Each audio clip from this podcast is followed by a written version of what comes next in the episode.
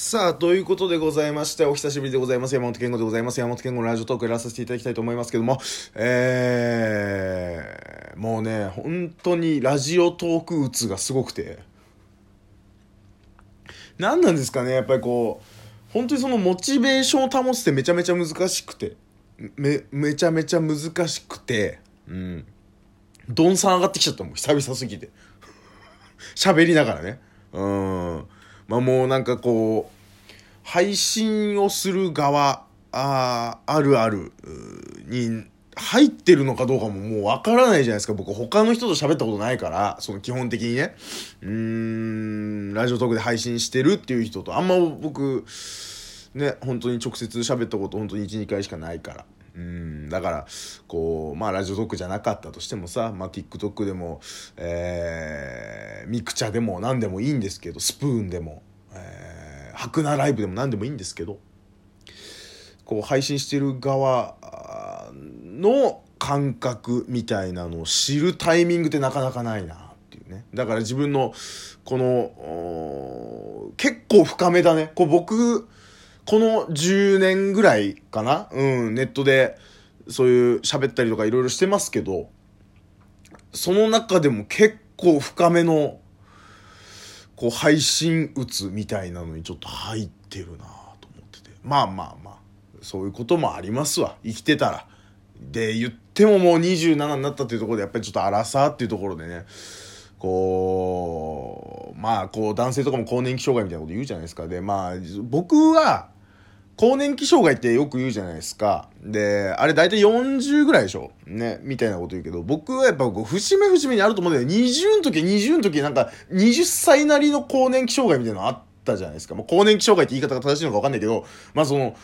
精神的にちょっと不安定になる部分があったと思うんですよ。で、やっぱり30手前はやっぱあるわ。で、40手前もそしたらあるし、50手前もあるだろうし、やっぱりその、なんかこう、あるよね、その、うーん、って思ってるっていうね。まあ、最近はそんな生活ということでございますけども。いやー、渡部さんね。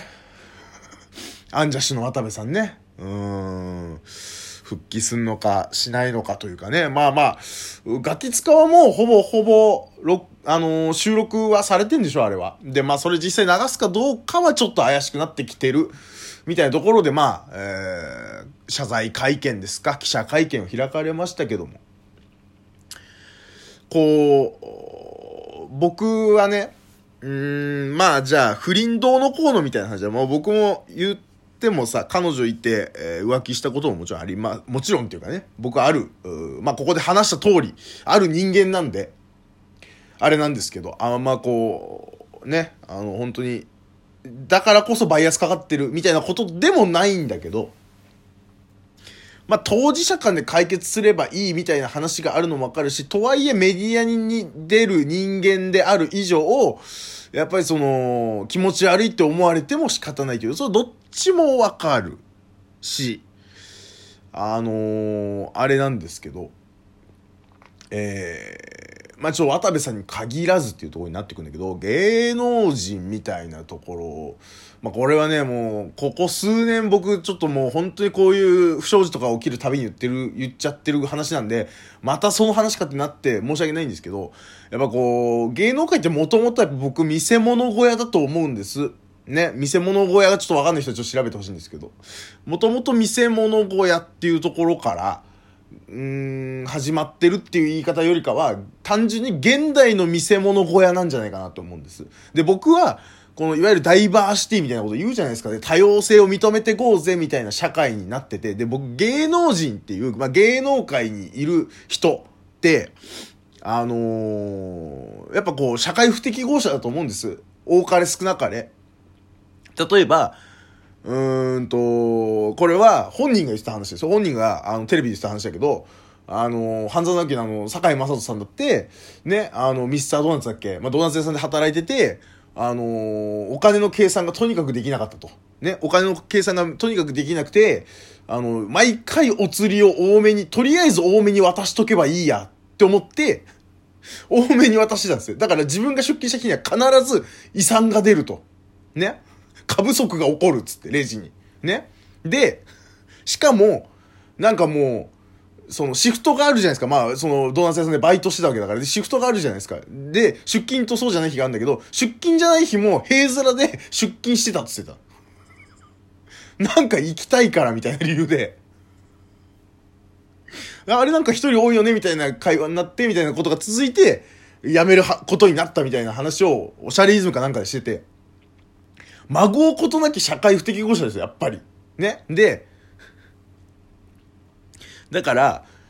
こう、芸能界ってやっぱりそういう人の集まりなわけ。それがどこに出てるかはまた、そ人それぞれだけどね。その社、社会不適合者、一般の社会はやっぱ芸能界特殊な業種だと僕は思ってて。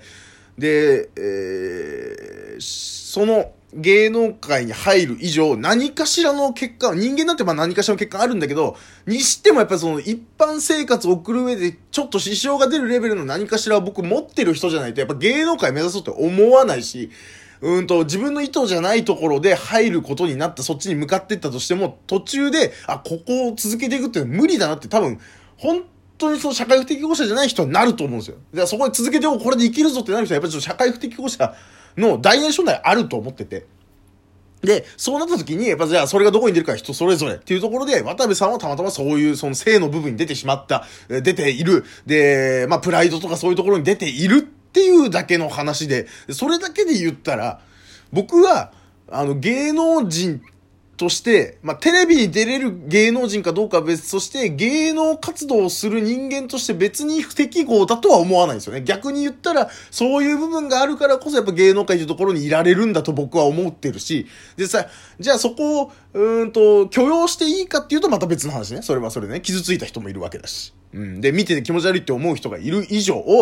芸能活動それの状態続けていくわけにはいかないわけだから、っていうことを考えれば、直していくっていう方向、うん、を続けなきゃいけないが、全部が全部否定されることかって言ったらまた別の話だし。うん。ね。で、多目的トイレを使ったっていうことがもうアウトだったっていうのももちろんわかるし、で、ね、うん、まあ不倫っていう部分に関してはもうその当事者間で解決することだから、僕がこの今回一番問題だと思うのはもうその多目的トイレを使ったこととか、うん、逃げ回ったこととか、そういうところだと思うんです。で、そこさえ解決できれば、じゃあバンバン不倫しようが何しようが、ね、テレビには出られなくなるかもしんないけど、タレントとして活動していく上で、それ相応の仕事は多分あると思うし、うーん、それを受け入れてくれる人も一定数はいると思うんです。で、っていう、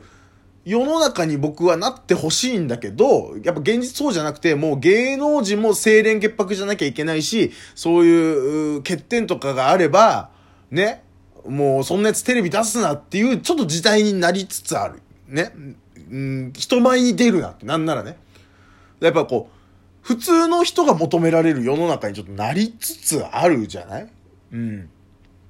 だからなりたい職業とかそういうことじゃないのよ。もうみんなのなりたい人間像っていうのがただただ普通の幸せで、普通の、こう、関係性を保てる普通の人になりたいっていう世の中になっちゃってるんだと思うんです。全体がね。で、そうじゃない人は叩かれるべきっていう世の中にもなってる。っていうところが僕は合ってると、あると思ってて。だからもう僕からすれば芸能界にいる人間なんか、そりゃ何かしらやらかすし、何かしらの欠点あるし、何かしらの、その頭のおかしい部分あるし。で、もっと言えば、ね、それでいて、じゃあ記者会見で芸能記者が今ちょっと叩かれてるけど、いじめじゃないかって、芸能記者なんかそれにたかってる人間だから、ね。それはまともな人間じゃないよ。あんなのジャーナリズムなんて呼ばないし、僕からしたらね。で、それは、それで僕はありだと思う。じゃあ、井上公造さんとか、えー、もともとはじゃあ、梨本さんとか、ね、ああいう人たちが、そんな、じゃあ、自覚としてまともな職をしてるっていう自覚が、まあ、梨本さんはわかんない。井上公造さんは、あの、もしかしたら、まともな仕事って思ってやってる可能性はある。あの人はね。ちょジャーナリズムって思ってやっちゃってる可能性はある。アスカさんの件とか見るとね。うん。だけど、基本的に多分そう思ってない人たちも多いと思うんですよ、あそこの集団は。で、だからまあそれはそれとしてそういう仕事っていう、なんかこう、多様性を認めよう、理解を深めようっていうところの、この矛盾がちょっとでき、出てき始めてて、僕はそういう人間で、もういるよねっていうところで僕はもう全部終わる話だと思うんです。うん。じゃあ、えー、渡部さんのこと、あの公開いじめじゃないか、ね、芸能記者最低だってなってても、いや、そもそも芸能界にいる渡部さんはそうなること、そう、こういうことをやらかしたらそうなるっていうことを、